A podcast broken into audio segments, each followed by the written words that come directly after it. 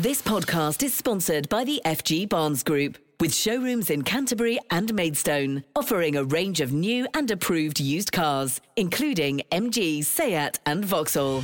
Kent Online News. News you can trust. This is the Kent Online Podcast. Nicola Everett. Hello, hope you're okay. Thanks ever so much for listening to today's podcast on Tuesday the 27th of September. Now, what do you think about short-term holiday lets or places like Airbnb? Perhaps you've stayed in one before. Well, new research has found that 9 in 10 people in Whitstable are concerned about the impact they're having on the town. It's actually something we've spoken about on the podcast before, and now the results of an online survey of residents have been published. It was carried out by the Canterbury District Green Party. First, let's hear the thoughts of Councillor Claire Turnbull, who represents the area. I think what really struck me, and it was quite moving really, was that people were very upset, very distressed. We did a bit of door knocking as well when we were just before in the run-up to the public meeting. And again, there was a lot of passion there. People people were telling their story about having to not being able to find their lease coming to an end, not being able to find another property for a long-term let because everything's going over to short-term let, and not being able to live together as families or to live close to their families and support each other in that way, which also came across strongly in the survey. It was this real sense of a loss of community, and people were very sad about it and passionate about it. So there was that angle. And also quite a lot of people were very distressed by living next door to busy short-term lets where they were having a constant turnover of people next door who were also obviously in holiday mode, and they're not really living as they would live if they were in their own home, and they were sort of coming and going, obviously, and at different hours of the night, maybe partying, and they just and of course Whitstable it's narrow streets, it's a lot of terraced houses. They're old houses, they're quite small, very very close together, and it obviously has an impact when this is happening locally. And of course parking is a massive issue, as it always is, and people coming and staying in holiday lets and maybe bringing multiple cars because there's a couple of families coming or whatever, and it all adds to the sort of that makes life more difficult for residents to sort of run their lives. And it was sad hearing people saying, I don't feel I can go out because it's so busy, or because I won't be able to park when I get back. I mean, that's not just short-term lets. We understand that but also it is, it is important to stress that people do appreciate that, that it is a holiday town, and the town does need the visitor. So it just feels like the balance is tilted away from it being a lovely community place to live, and in favour of a sort of a constantly moving population, which in the end will be detrimental to the town. How do you strike that happy balance then? Because as you say, most people appreciate that they're coming and spending an awful lot of money in Whitstable, which is great for the local economy, but we've spoken to people before who simply said, I don't feel that we've got a community like we used to have. So how do you strike that happy balance? What needs to be done? Well, that's a very good question, and I think that a lot of communities around the country are trying to work on that particular question. How do we strike that balance? I think the first thing it is, at the moment, there's no sort of checks on people coming in and maybe buying up a house and just letting it out. Obviously, Airbnb is for example, as a platform, was set up for people to let out spare space in their house or to let their house while they're away, and of course it's because there is no regulation around that, and they have got codes of conduct which people can sign up to if they wish to, but because there's no actual regulation, people are seeing an opportunity to just change it. So I think that the first thing the starting point you can have is to have to actually register, to actually have to so that the council is aware of which houses are and are not being used, and it can begin to sort of make it a bit more complicated to a few more hoops to jump through, I suppose, to be able to just set up like that. I think there's got to be some way of monitoring how people are going, and also how people are, if you are going to let it out as a short-term let, that it is being let out responsibly and respectfully. So as you heard there, while residents are worried, they also appreciate that short-term holiday lets are good for the local economy. Well, Lucy joins me now with a bit more on this, because Kent Online have actually spoken to an Airbnb owner, haven't they? Yes, this is Chris Cornell, who's also a Labour councillor in the town. He says they're vital for the tourist economy, but interestingly is in favour of there being some form of regulation. He goes on to say that if Whitstable didn't have them, a lot of jobs and trade simply wouldn't be there.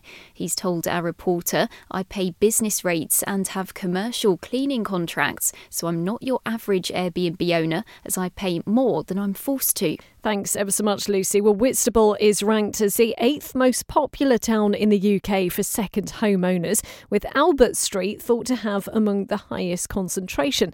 We'd love to know what you think about this story today. You can comment on the story on the website or get in touch via our socials. Kent Online News. Some other top stories for you today, and a man's been taken to a London hospital following a serious crash on the M2. He had to be freed by firefighters after a lorry and van collided between Gillingham and Sittingbourne at about 6 this morning. The motorway was closed for more than 2 hours, causing long delays in the surrounding area. The family of a young footballer from Aylesford, described as lovely and bubbly, say they still don't understand why she died. 20-year-old Danielle Cubitt passed away in her sleep at the end of last month. Relatives are now fundraising for a memorial bench in her honour. A teenage boy has been arrested after a police chase led to a search of Herne Bay Cemetery. A car failed to stop in the Canterbury Road area yesterday evening and then crashed into another vehicle. The police helicopter, armed officers and dog units were deployed to find the occupants, who ran off on foot. A 17-year-old was detained. It's emerged an elderly man who was hit by a motorbike and killed near Ashford had complained about safety in that exact spot. Chris Smith was knocked down while crossing the A262 Tenterden Road in Biddenden. The 72-year-old had apparently written to Kent County Council just 3 weeks earlier. Bosses say they're unable to comment while a police investigation is ongoing. Now, the Kent Online podcast has been told how some small businesses in Folkestone town centre face tough choices this winter. We've all heard about the cost of living, and its impact is still continuing to be felt in the county. Now, a number of firms in the high street, including restaurants, have closed down. But on the flip side, some have decided to launch, just as the government's pledge to discount wholesale energy costs for non-domestic users for 6 months from October. Rhys has been chatting to Kieran Blindle, the owner of newly opened Fond Coffee. We started our first coffee shop. We were a coffee roastery, started a few years back, but we actually went into cafes 2 weeks before COVID hit. We opened one in Canterbury, and then that was quite a success. Then we opened one in Dreamland in Margate. That's, of course, seasonal. So now we've looked at Folkestone for about the past year, looking at different units, and finally found them that we liked and managed to agree a nice deal on it, and I'm just really excited to be here to open it. So, yeah. And what's the sort of reaction been so far then from people popping in? Good? Yeah, positive? So far so good. We've made a lot of friends and had a lot of regular people come in already, and we've only been open for like 4 days now, so I'm really impressed with the reception, really. Mm. And what was it about Folkestone that made you think this was a great place to sort of branch out to with a new venue? Yeah, so I've seen Folkestone develop over the last 12 months in particular, and I think we're at a part of the town where we're just reaching up from the harbour, and I think this is going to be the start of the next wave of development into the high street. So I think we've got a good footfall in the meantime, and I think it's only going to do better. Excellent. And is it a bit of a slightly nerve-wracking time to do it, given the sort of wider economic picture? Yeah, no, for sure. I mean, all business is a bit scary sometimes, but I think if you've got a solid product and the ideas behind it, if you're sure about what you're doing, then you're going to succeed no matter what the economic climate is. So just got to believe in what you sell and hope other people jump on the bandwagon. So. Yeah, and I mean, Folkestone is well stocked for coffee places. It is, yeah, it is. That's a bit of a sort of running joke among the locals. Is it? It's almost a bit of a sort of Darwinistic sort of survival of the fittest, I guess, in a way, because the market will decide, won't it? It will. The product will. Product talk for itself. Yeah. I think, to be honest, I think if we treat it a bit like a bit of a community hub, then make friends with the locals. All the stuff we employ on our locals, so I think all they just need is a bit of training the way we do things compared to other people, and the interactions with customers will be really genuine, and that's what customers come back for. Yeah, and do you think that your business sort of fits in with that vibe of what you think Folkestone? You know, you said you've seen Folkestone developing, and I think we picked Folkestone because it does fit with what we're trying to do, and the kind of people that are moving to Folkestone or generally already here are people that we want to sort of be around, and I think, yeah, good vibes around. Well, we'd love to hear your story. Perhaps you're the owner of a small business. You can get in contact with us via our socials, or you can email news@thekmgroup.co.uk. This podcast is sponsored by the FG Barnes Group, with car dealerships in Canterbury and Maidstone. A care home in Tunbridge has been put in special measures after residents were found to have dirty nails, clothes and unexplained bruises. The Care Quality Commission carried out an unannounced inspection at Barnes Lodge, which has now been rated inadequate. It'll be kept under review and visited again within the next 6 months to make sure improvements are made. It's more fallout from last week's mini budget for you now, and the podcast has been hearing how house building in Kent needs to benefit the whole county and help those wanting to get on the property ladder. It's after Kent was named as a potential investment zone by the government. What does that mean? Well, it would see some restrictions eased, so large-scale developments could be pushed through much quicker. Tunbridge Green Councillor Mark Hood says there needs to be caution, though. The idea that we can potentially lose things like control over the green belt in an area like Tunbridge and Malling, which is 70% green belt, is truly horrifying for, I think, all residents here and across Kent. We need to make sure that the housing that does get built here actually works for the people who live in Kent, so that the people who can't get on the housing ladder have got housing for rent at a rate that they can afford. Our colleagues at KMTV have also been speaking to Councillor Derek Murphy. He's Kent's Cabinet Member for Economic Development. Yes, I think there is a need for more housing in Kent, but it has to be sustainable, it has to sort of work in with the environment, and also it has to provide communities which are communities of well-being. It's no good just sticking 10,000 houses in the middle of a field somewhere. It's just not the right thing to be doing. Until, to be quite honest, we see the exact details of what the government are proposing, we are certainly not going to make any decisions. You can let us know what you think of this story today by commenting on it by heading to Kent Online. Meantime, an investigation's revealed Kent County Council has sold £40 million worth of land and buildings to housing developers over the last 3 years. That includes school playing fields, libraries and education centres. Bosses say getting rid of unused property generates more money for investment into public services, but there are calls for them to be sold to community groups instead of just the highest bidder. Deadly asbestos has been discovered in the offices of Swale Council during a £2 million revamp. It means meetings have been moved from the old building on East Street in Sittingbourne. There are also questions over whether the dangerous material was flagged up in previous surveys. Kent Online reports. A really interesting piece next on the podcast. Journeys in a part of Kent made by people using a wheelchair have been described as like dicing with death. Councillor Tim Prater is able-bodied but has been out in a wheelchair in Folkestone to see what it's like for those who need them to get around. He's been telling the podcast exactly what it was like. It's been a huge series of different challenges. It's really interesting.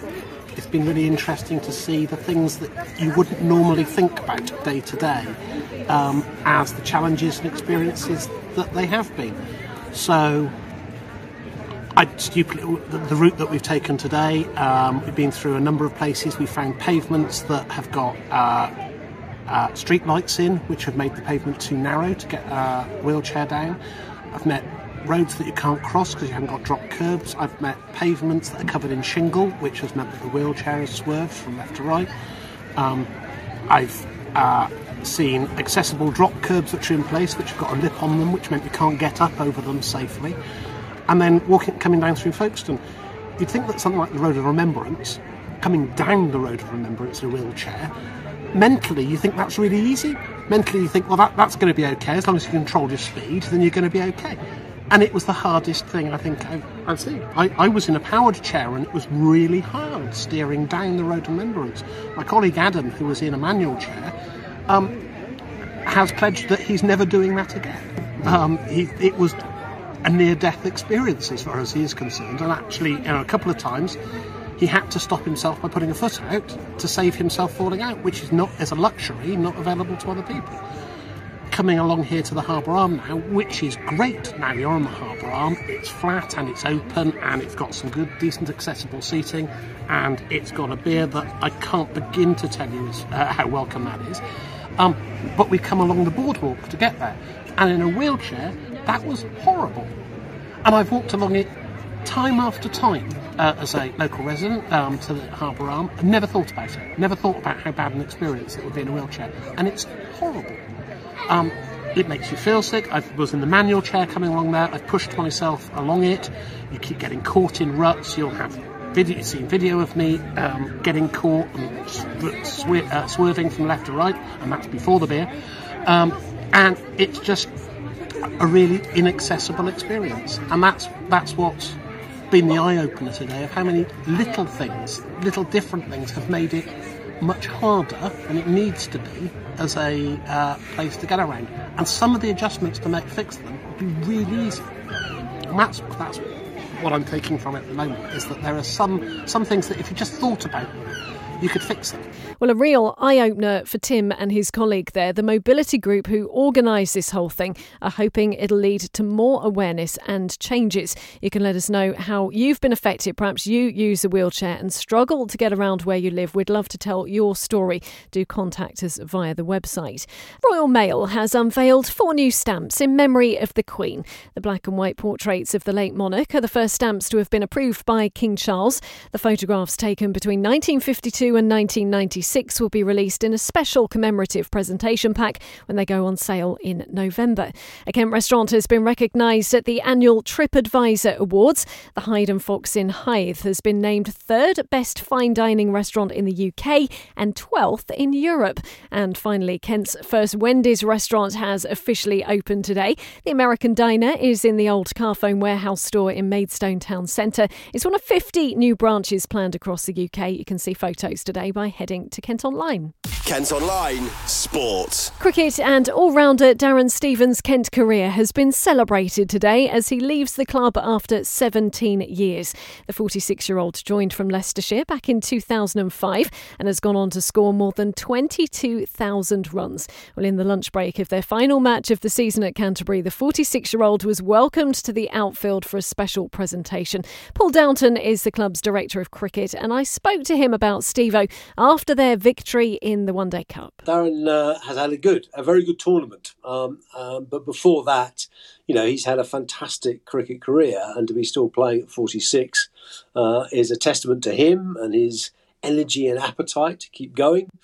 And you know, I'm a Kent legend. I think so many people can identify with him. Certainly from Kent supporters and Kent members' point of view, you know, he's been absolutely, well, Steve-O is God, as they say.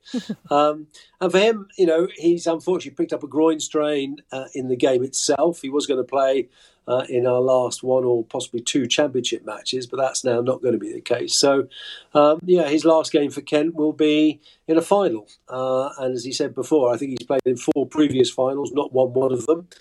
And so to finish his last 2 years with the T20 Blast Trophy last year, and now the Royal London Cup this year, is a fitting way to finish. And, yeah, he'll take some very good memories away with it, I'm sure. Many, many congratulations to Darren on a fantastic career at Kent, and we do wish him all the very best for the future. Well, that's all from us for today. Thanks so much for listening. Don't forget, you can follow us on Facebook, Twitter, Instagram and TikTok. And you can also get access to the ad-free Kent Online premium site. To do that, you need to subscribe. Just head to kentonline.co.uk/subscribe. News you can trust. This is the Kent Online Podcast. This podcast is sponsored by the FG Barnes Group, with showrooms in Canterbury and Maidstone, offering a range of new and approved used cars, including MG, Seat and Vauxhall.